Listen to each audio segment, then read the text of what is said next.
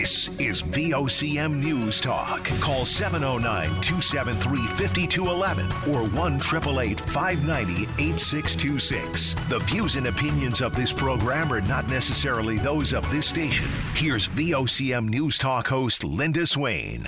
It's Monday. You know what that means. Good afternoon, everyone. Richard Duggan in with you this afternoon. As you may have heard earlier, Linda uh, was uh, hosting Open Line earlier, so this afternoon for News Talk, I am filling in. Uh, not the greatest of afternoons out there, unless you're a snow lover, in which case it's a fantastic afternoon. Um, Fonz King is producing the program today. Hello, Fonz. It's a pleasure to be here. I feel like I haven't been here in a year. It's been a while. I don't know when the last time, but it feels like it's been a long time. You know what? It, it feels great to have you back. And I, I, actually, earlier I saw you walking into the building. I said, "Geez, I haven't seen Fonz, and it seems like forever." So it's good to have you back here on the program. Nice to be here. And uh, yeah, it's it's a snowy and, and kind of a weird weather day out mm-hmm. there because uh, I was looking at the forecast or early morning forecast, and we were saying that it was only supposed to be flurries this afternoon, but uh, very clearly much more than that. And then it changed to two to four centimeters. We exceeded that a long time ago. Mm-hmm. There's definitely more than four centimeters down. Uh, I did get a call just a little while ago from uh, somebody out running errands, and I actually I should say I've gotten a couple of calls and people saying they're not seeing the plows, and I, I can't. Be- I want to believe that they're out there. You're just not seeing them. It's like you're probably too young. It's pokeroo. It's, it's the the it, the plows are out there. You just don't see them. Just take your time. You'll be fine. Yes, absolutely. And I was just uh, uh, about a half an hour ago. I took a walk through our parking lot here here at uh, VOCM, and and yeah, the snow was up there in, in our parking lot, and I saw um, numbers from Kelly Butt, meteorologist on Twitter, just before we went on the air. Uh, seven centimeters so wow. far has fallen in St. John's. So yeah, uh, maybe a little bit unexpected. Uh, like I said, the forecast up until at least this morning was only supposed to be a bit of flurries for this afternoon. So a little bit of unexpected slow. But as Fonz said, if you drive a little bit slow, adjust your driving a little bit, you'll be okay. Right. Arrive alive, VOCM cares. That's right. Um, we have a packed show for you today. There's a, a lot going on in the news world. Uh, but first, I want to draw your attention to today's VOCM question of the day.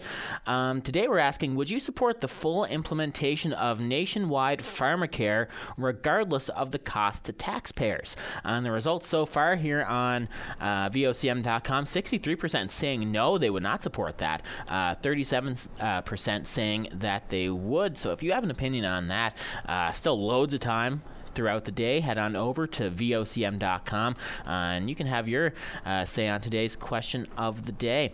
Um, all right, so uh, first up uh, today, uh, we got in early this morning, and uh, one of the first news items that came through is that the Association of Allied Health Professionals has ratified its collective agreement with government.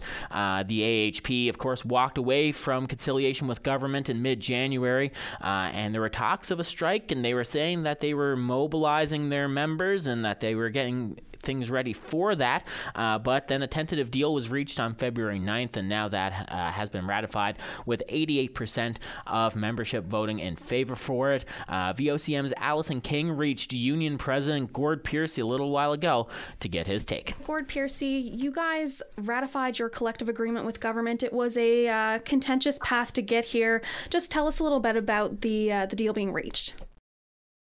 Well, uh, we were pleased that we got a four-year contract. Uh, we we got that uh, solidified now for our membership.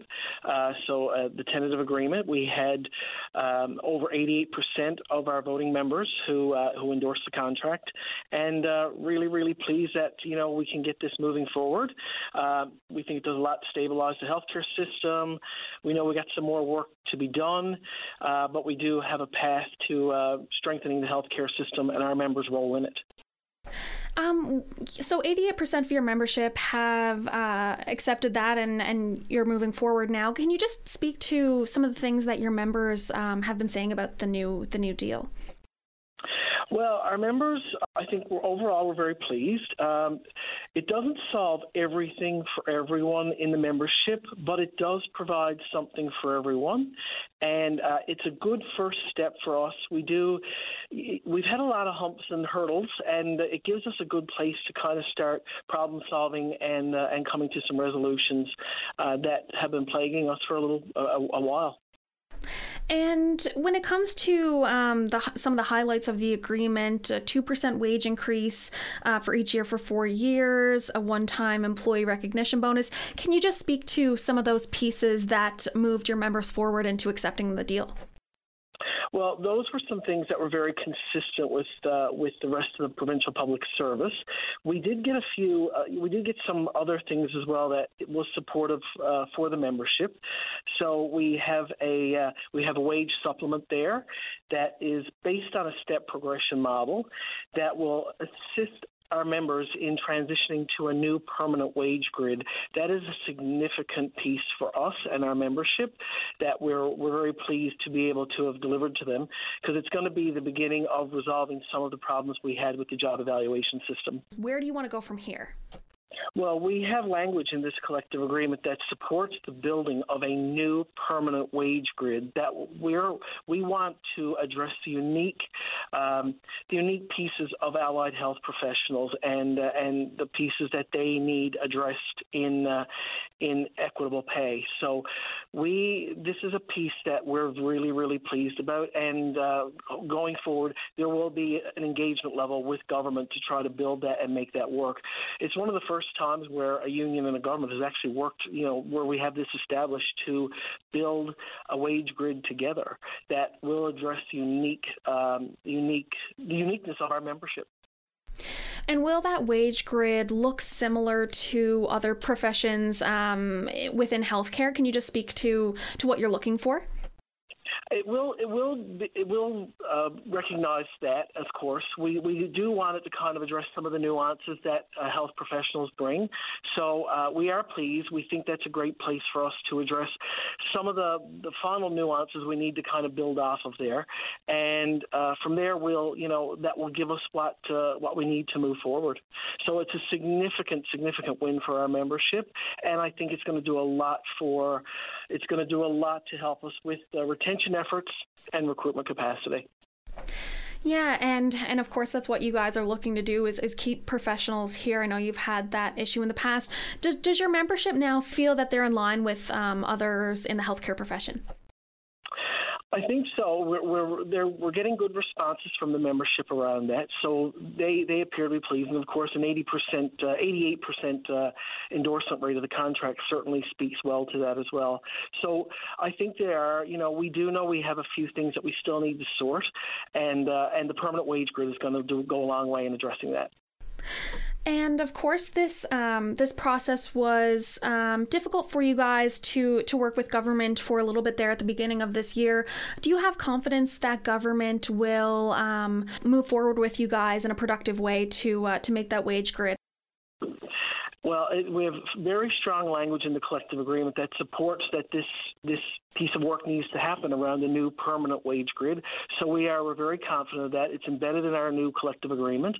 So we're very pleased, and you know, we're, we're really also glad that they've listened. It, it, it took a little bit of time. Uh, you know, we it, it, was you know it was a process, but we did get there, and uh, you know we are looking forward, and, and, we're hearing from them that they want to. This is a great time to resolve some of these problems that have existed, and uh, we're really looking forward to moving forward with them on that.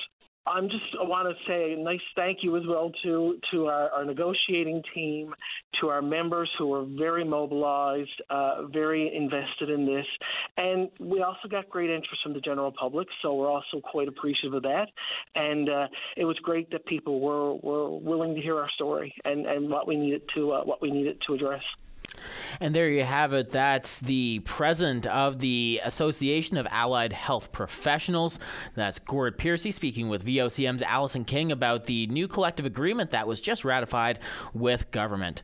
All right, uh, just before we take a break, I, I just I was looking uh, through X or formerly Twitter, uh, Twitter, and uh, while it may be a winter wonderland out in St. John's right now, uh, there's someone that actually just posted pictures of tulips uh, growing up alongside their house. Not sure where in the province he's to, but just goes to show that you know what spring is around the corner. Mm-hmm. Around the corner. I was I was just going through the traffic cams because I got uh, traffic coming up uh, with the 4:30 news, and uh, everywhere else off the Avalon it looks like a pretty nice day. Some damp roads, but it's only really on Northeast Avalon and uh, I guess out around St. Mary's and, uh, well, okay, most of the Avalon. We'll call it the Avalon is Yeah. snow covered and slippery. Everywhere else is damp to beautiful. well, there you go. Clearly, this guy Jim, who posted those pictures, they they are not on the Avalon right No. now because it looks absolutely gorgeous. We're there too. West Coast looks great. West Coast, of course. Right. All right, and uh, we're going to take a break now here on VOCM News Talk. When we come back, uh, the Registered Nurses Union is going to be holding a rally outside of Confederation Building tomorrow at noon. Uh, our new president, Yvette Coffey, was on VOCM Open Line this morning. We'll take you back to that conversation coming up after this. Stay informed and have your say on the news of the day with your VOCM. Join Linda Swain weekday afternoons from 4 to 5 p.m. for an hour of talk and discussion with decision makers and listeners like you. News Talk on your VOCM. And welcome back to the program. Richard Duggan in with you this afternoon. Well, the Registered Nurses Union has a rally scheduled uh, for outside of Confederation Building tomorrow. Uh, our new president, Coffey, Coffey, was on VOCM Open Line this morning to tell us about uh, what it is that uh, they're going to be asking for, uh, why they're holding the rally, and we're going to take it back to that clip now. Well, tomorrow we are. Uh, we've just put out a media advisory. We'll we'll be hosting a rally at Confederation Building. Um, we'll be rallying to demand government stop privatizing healthcare and demand that the Auditor General investigate the massive amounts of dollars that have been poured and continue to be poured into the pockets of private businesses who are only concerned with maximi- maximizing their profits. We had a call uh, earlier in the show. I'm not sure if you heard it or not uh, from a retired nurse. Now, she's retired for quite some time, but she was saying that her own uh, daughters had to leave the province back in the 1990s because there were no nursing positions to be had.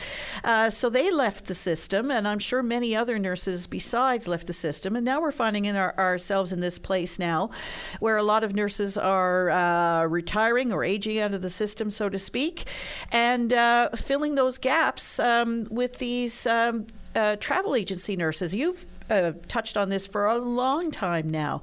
Uh, where, what are the solutions?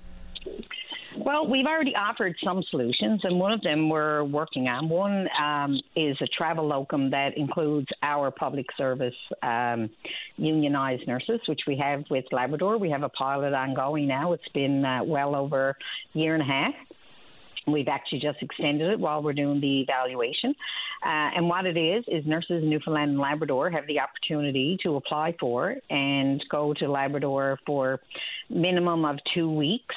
And they'll get paid an extra $25 an hour, which still does not put them up to the 80 to $120 an hour that agency nurses uh, are making.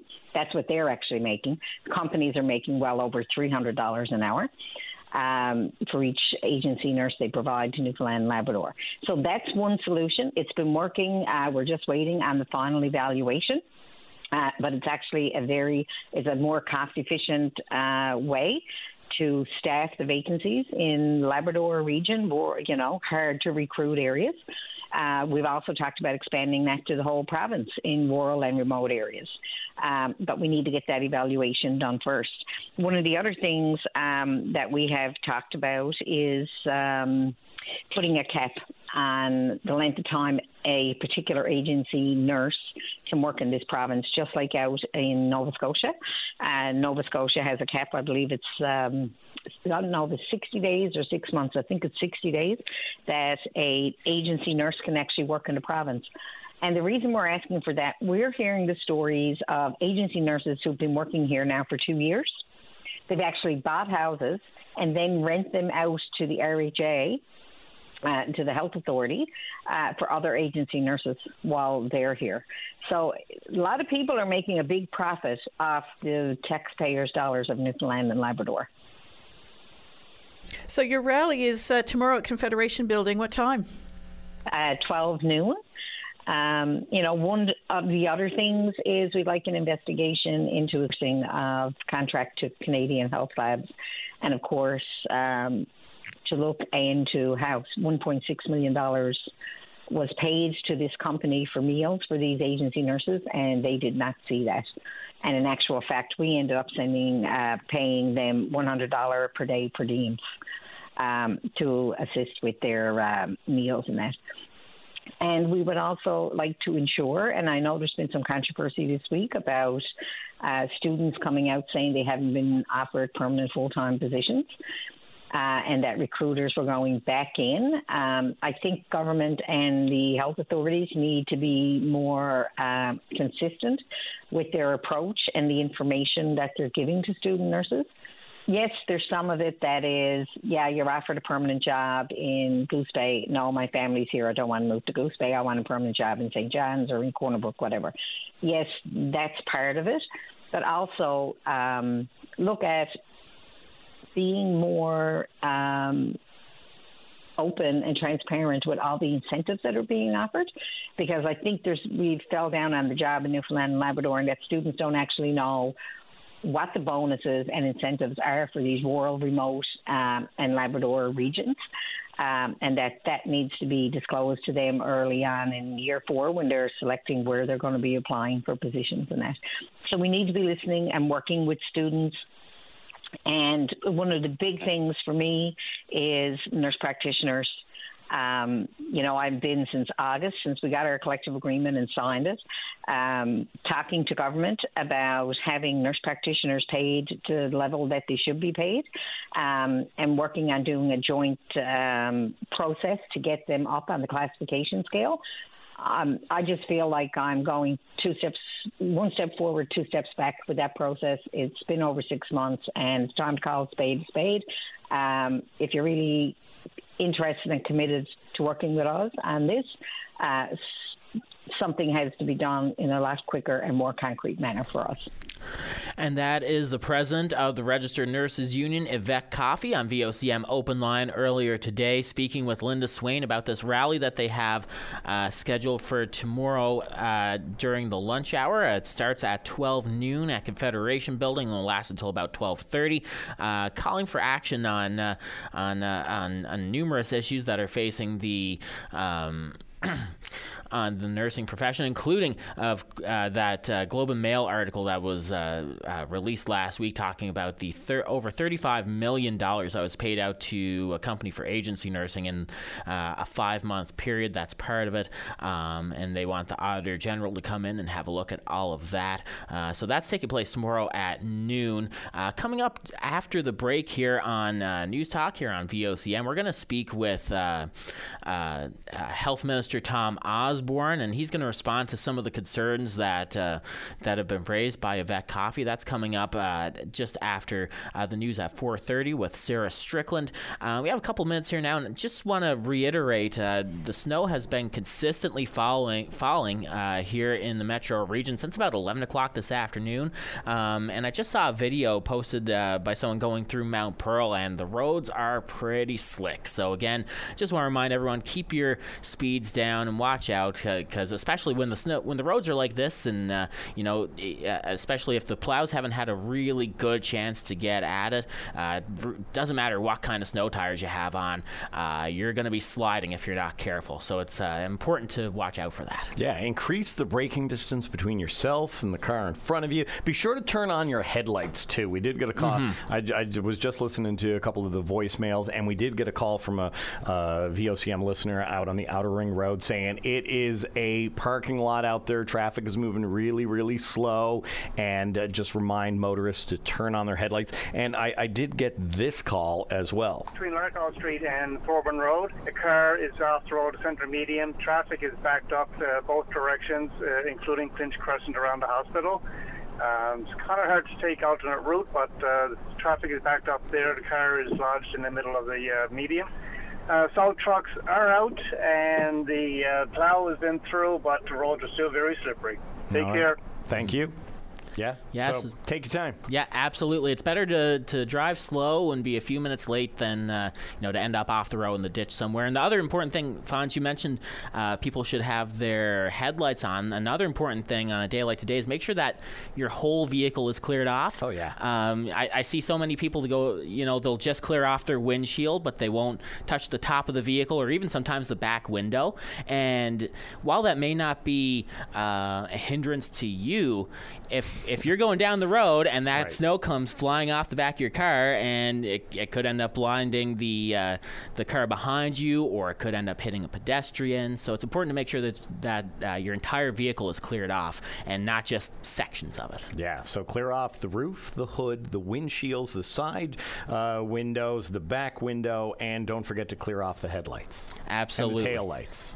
you want to be seen and be able to see. It's it's not it's not rocket science. And we, once again, we live in Newfoundland where the snow has been falling nonstop since I don't know The dawn of time. yeah, it's like there's 42 feet of snow vertically on my front lawn. So yeah, yeah, ba- back back when the dinosaurs were roaming the earth and the earth was extremely hot, there was still snow in Newfoundland. there was. All right, there you have it, folks. Uh, we're just up on news time here now with Sarah Strickland. Uh, we'll hear from Health Minister Tom Osborne coming up after the news. Nutrition, exercise, keeping the cold at bay. Whatever keeps you feeling great, the Wellness and Healthy Lifestyle Show on your VOCM. And welcome back to the show. Uh, so earlier, uh, before the break, we heard from the uh, president of the Registered Nurses Union, Yvette Coffey, about their rally tomorrow at Confederation Building. Now we're going to speak with Health Minister Tom Osborne, uh, who has gone on the record calling the use of agency nurses a necessary evil. Uh, he speaks with VOCM's Linda Swain. Well, Minister Osborne, the Registered Nurses Union planning a rally outside Confederation Building to uh, express their concerns about the um, money spent on agency nurses in Newfoundland and Labrador. What's your response? Uh, I share many of their concerns. Uh, I have long been on the record, uh, in fact, uh, have said many times in the media that I have uh, concerns with agency nursing, um, that we are recruiting uh, to try to ensure we have enough nurses that we can return to pre pandemic levels of uh, agency nursing. Agency nursing is something that's been in Canada and certainly in this province for uh, several decades um, in the most rural and remote areas. But the reliance has increased on agency nursing. So I have I share the concerns of the Registered Nurses Union. Um, you know, it does have an impact on morale of our permanent healthcare providers uh, when they have uh, agency staff working side by side at a different rate of pay. Uh, the registered nurses in this province are absolutely committed to the provincial health authority. Uh, They are committed to the delivery of health care for Newfoundlanders and Labradorians. Uh, they are there to provide health care. Um, and, you know, having an agency nurse making more money or, you know, not uh, being as dedicated to the location they're in or to the, the, the people of the province raises concerns for me. Uh, so I share many of the concerns that the Registered Nurses Union are raising. 35 million over a five month period. How would that compare to, you know, if the system was uh, adequately staffed? The, the funding used for agency nursing is another reason I have a major concern. Um, you know, that $35 million, some of that, if we had permanent nursing staff, would be used for the permanent nursing staff, but the amount paid to agencies is considerably higher than we would pay to our permanent nursing staff. That money can be used in other areas of healthcare delivery. Um, it can be used for many other reasons uh, in the delivery of healthcare, which is, you know, so the, the, the concern about morale of our permanent nurses, the concern about having uh, such a large expenditure when that money uh, could be used and is vital for other areas of healthcare. Uh, and and the provision of healthcare in the province. So, you know, I have and continue to say that I am uh, concerned with agency nursing, and I want to see a, an end to agency nursing, uh, at least the pre-pandemic levels. I have uh, been vocal with my federal and provincial counterparts, the ministers of health across the country, in the need to find solutions to get out of agency nursing. Um, I've also said it's a necessary evil. Right now, if we were to just you know, flick a switch and end agency nursing today, you would see emergency departments across the province closed and on diversion uh, and services shut down. So, you know, it's not as simple as saying we are going to end it today. We need to recruit and ensure that we have enough nurses in the province to continue to provide the vital services uh, that are needed uh, throughout the province. But one of the things I have written to the Comptroller General uh, in the province to ask for a review um, of the uh, controls and procedures that are in place and the measures that are in place in the province, uh, in the provincial health authority, to ensure that uh, the contracts that are in place are being followed to the letter of the contract, uh, to ensure that controls are in place, to ensure that the funding that is uh, is spent is being spent according to the contract, and that uh, there are procedures to ensure that uh, uh everything is appropriate. Uh, there are two issues here. One is the cost of agency nursing, uh, which is appalling and, quite frankly, not acceptable. Uh, the other is whether or not uh, the controls and measures and procedures are in place to ensure that the contracts that were entered into are being followed to the letter of the contract. And there are not expenditures on extras outside of the contract uh, that were not agreed to. So I'm asking the Comptroller General to do a review. Uh, the Comptroller General is well positioned to do this work. Uh, they have professional services and internal audit mechanisms uh, that can provide assurance uh, as to whether or not the controls and measures and procedures were in place to protect the uh, the people of the province in terms of the contractual arrangements. Uh, outside of that is the cost of agency nursing, which I am totally appalled with and uh, want to see an end to the agency nursing so, two issues. One is the cost, and the other is whether or not the contractual arrangements that were entered into uh, back in uh, at the height of the pandemic, um, you know, in 2021 or 22, uh, that those contracts are being followed to the letter of the contract. Minister Osborne, I do appreciate your time. Thank you. My pleasure. Thank you very much. There you go. And that was Health Minister Tom Osborne speaking with VOCM's Linda Swain in response to some of the concerns that have been raised by the Registered Nurses Union. Again, they're having a rally uh, tomorrow afternoon at Confederation Building. Uh, I know we keep mentioning this, but uh, we keep getting calls, so it bears repeating uh, that the roads are really nasty out there right now, folks, in the metro region. Uh, they are slick. The snow has been falling since about 11 o'clock uh, this morning. So, again, it bears repeating. drive slow, drive carefully, and everyone will arrive home uh, for supper alive and well this evening. All right, we're going to take a break now here on VOCM, and uh, when we come back, um, we're going to speak uh, with the education minister as well as the president of the NLTA. Don't go away. This is News Talk on VOCM. Saturday morning, join us for the Irish Newfoundland Show. Send your request to irishnl at vocm.com or submit them online at vocm.com. And welcome back to the program. Richard Duggan in with you this afternoon. And well, um, last week the provincial government heard the perspectives of uh, some of the province's educators on the challenges that they face in schools and in classrooms uh, through the form of a teacher's think tank. Uh, and among the concerns that were raised was the mental health and wellness of teachers. Education Minister Krista Lynn Howell and NLTA President uh, Trent Langdon spoke with me earlier about what they heard. Well, we were very pleased with the engagement that we had uh, around the think tank, even leading up to it. Um, we had over 2,200 responses to our survey.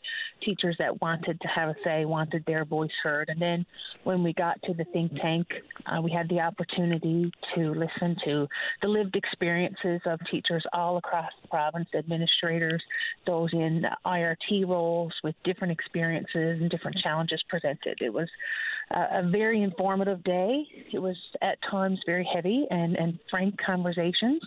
Um, but it was important that we heard those things from uh, the teachers themselves and that they had the opportunity to voice their concerns to us. Trent, I'll bring you in now. What were some of your big takeaways?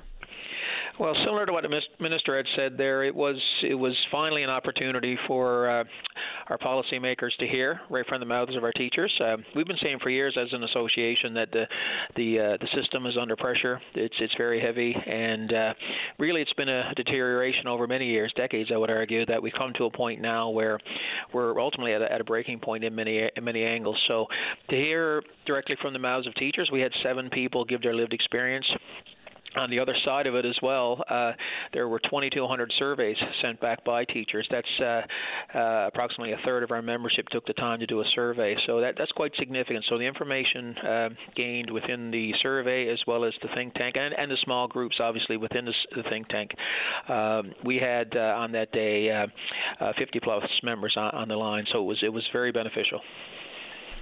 Mr. Howell, I know that when this think tank was first announced, I believe last uh, December, I, I, know that one of the criticisms at the time was that, you know, th- there's already been so much done in terms of uh, looking into the challenges. Was there anything, a- any new perspectives that you gained from doing this? What, what new did you learn out of this? Well, I think it was important that the teachers had a chance to voice their concerns. And, you know, we didn't garner um, anything brand new or nothing that we hadn't had a conversation about recently uh, with, with many of our teachers, with our partners at the NLTA. But they were able to impress the urgency of the situation and how critical it was that right now we make these decisions. We have to make changes because of the pressures that they are feeling in their classrooms and how things are happening in our education system. So it was very, um, very enlightening to hear it from the teachers themselves because, you know, we have anecdotally heard these things and, uh, you know, stories get passed on through whatever means that they do. But when you hear it directly from the teachers who are so passionate and so driven to see change and to see positive things happen in the lives of the students in our classrooms, it's it's emphatic and it, it certainly makes um, makes a case for change. And you know, we've people will say we've heard it before, we have reports, or we've had this information, but I think that's doing a disservice to the challenges that teachers have faced in recent years. There's been nothing like this nothing like a pandemic, nothing like a post pandemic world where students are trying to find their way, where teachers are trying to adapt. So it's not fair to say that we have that information already or we already know all of these things. This is a, a new age. The ground has shifted underneath us.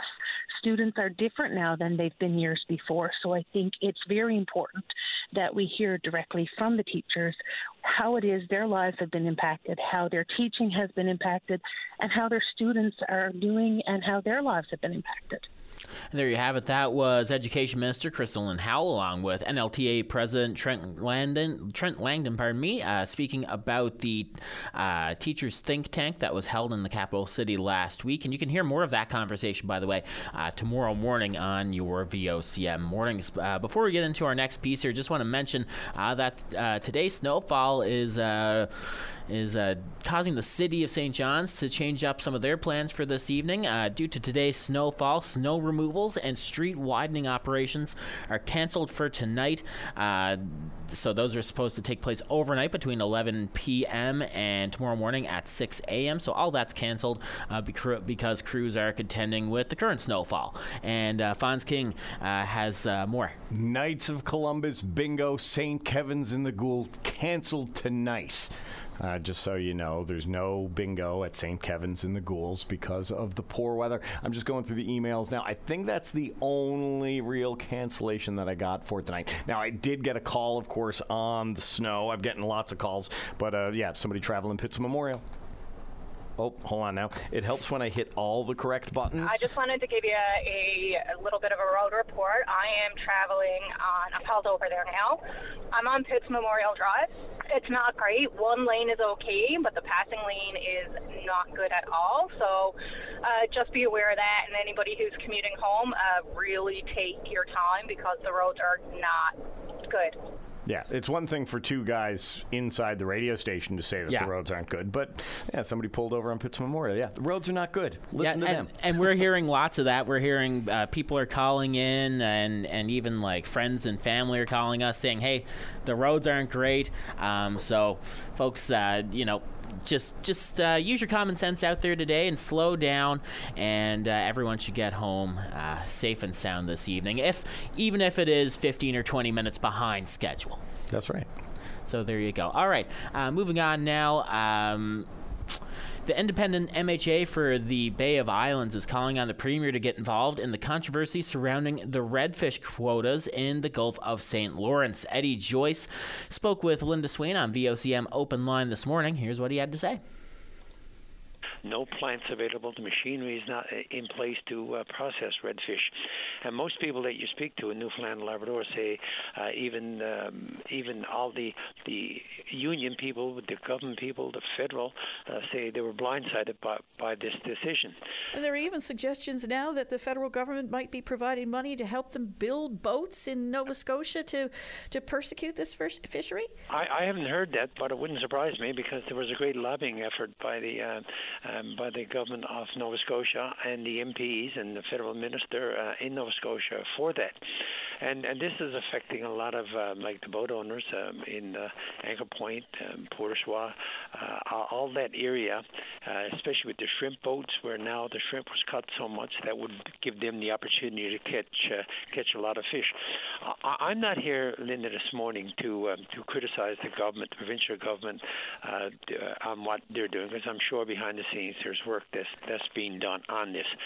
But over my years in government, if you really want an issue brought to the forefront, you need the premier out in front.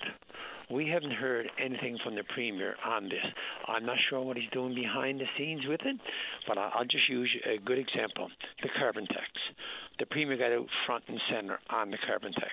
And when you have a premier of province out front and center, picking up for, for, for all the all the fisher people in Newfoundland and Labrador, and I, I just want to point out there's three plants in Humber Bay Islands that's going to be affected three fish plants, hundreds and hundreds of jobs being affected by this. This is why it's so crucial to the Humber Bay of Islands, the Corner Brook area, plus to, to all the boat owners. If the Premier is out front and center, he's going to bring the Prime Minister involved.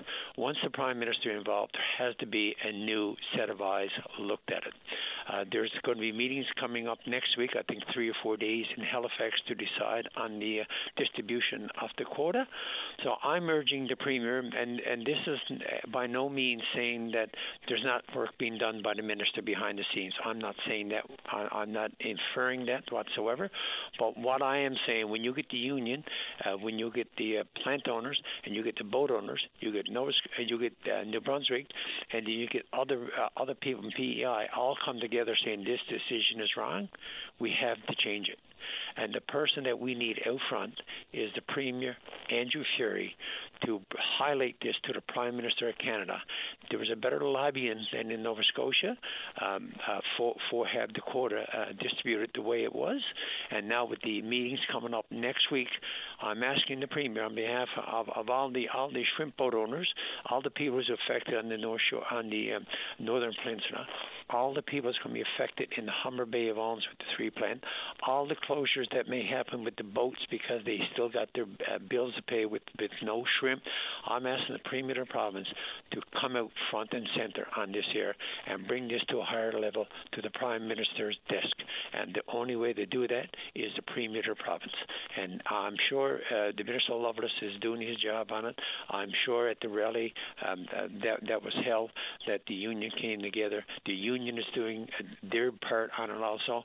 But Premier, we need you front and center. We need you in front of the people uh, that's affected by this here and support all the plant workers and support all the boat owners that are so uh, wrongly affected by this decision. The, the union called it a punch in the guts. I mean, so many people were really looking uh, towards this redfish um, quota as, as, as you know, their salvation, if you will, not salvation per se, but if you know what I mean.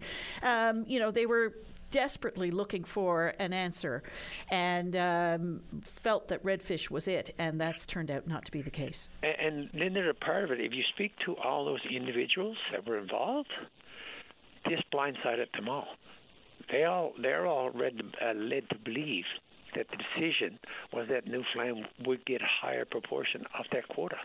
So, so this is not where one person against the other said Newfoundland. This is where all people in Newfoundland and Labrador who was involved with the redfish felt that they were misled on the quota allocations. So this is not just plant owners against the uh, the boat owners. This is not the boat owners against the owners of the fish plants. This is everybody who who felt this way. And and and I know Minister Hutchings and uh, uh, got to come out and say, well, did she know? Did she know? And, and I'm I'm willing to bet. I'm honestly willing to bet that she did not know that the quota was coming down this way. I, I'm convinced. And the other thing about it, um, there's a, two, uh, a 25,000 ton quota. The science shows that there's a 275,000 uh, uh, that you could allocate, but they're going on a conservative 25,000 um, ton quota. Uh, that's what the minister stated. But there's room there to maneuver on this here, and and my point is next week is when the allocation and when they when they got the uh, people involved next week for the recommendations for the allocations. This is the week that we need the premier to bring this to a new, new level. This is the week.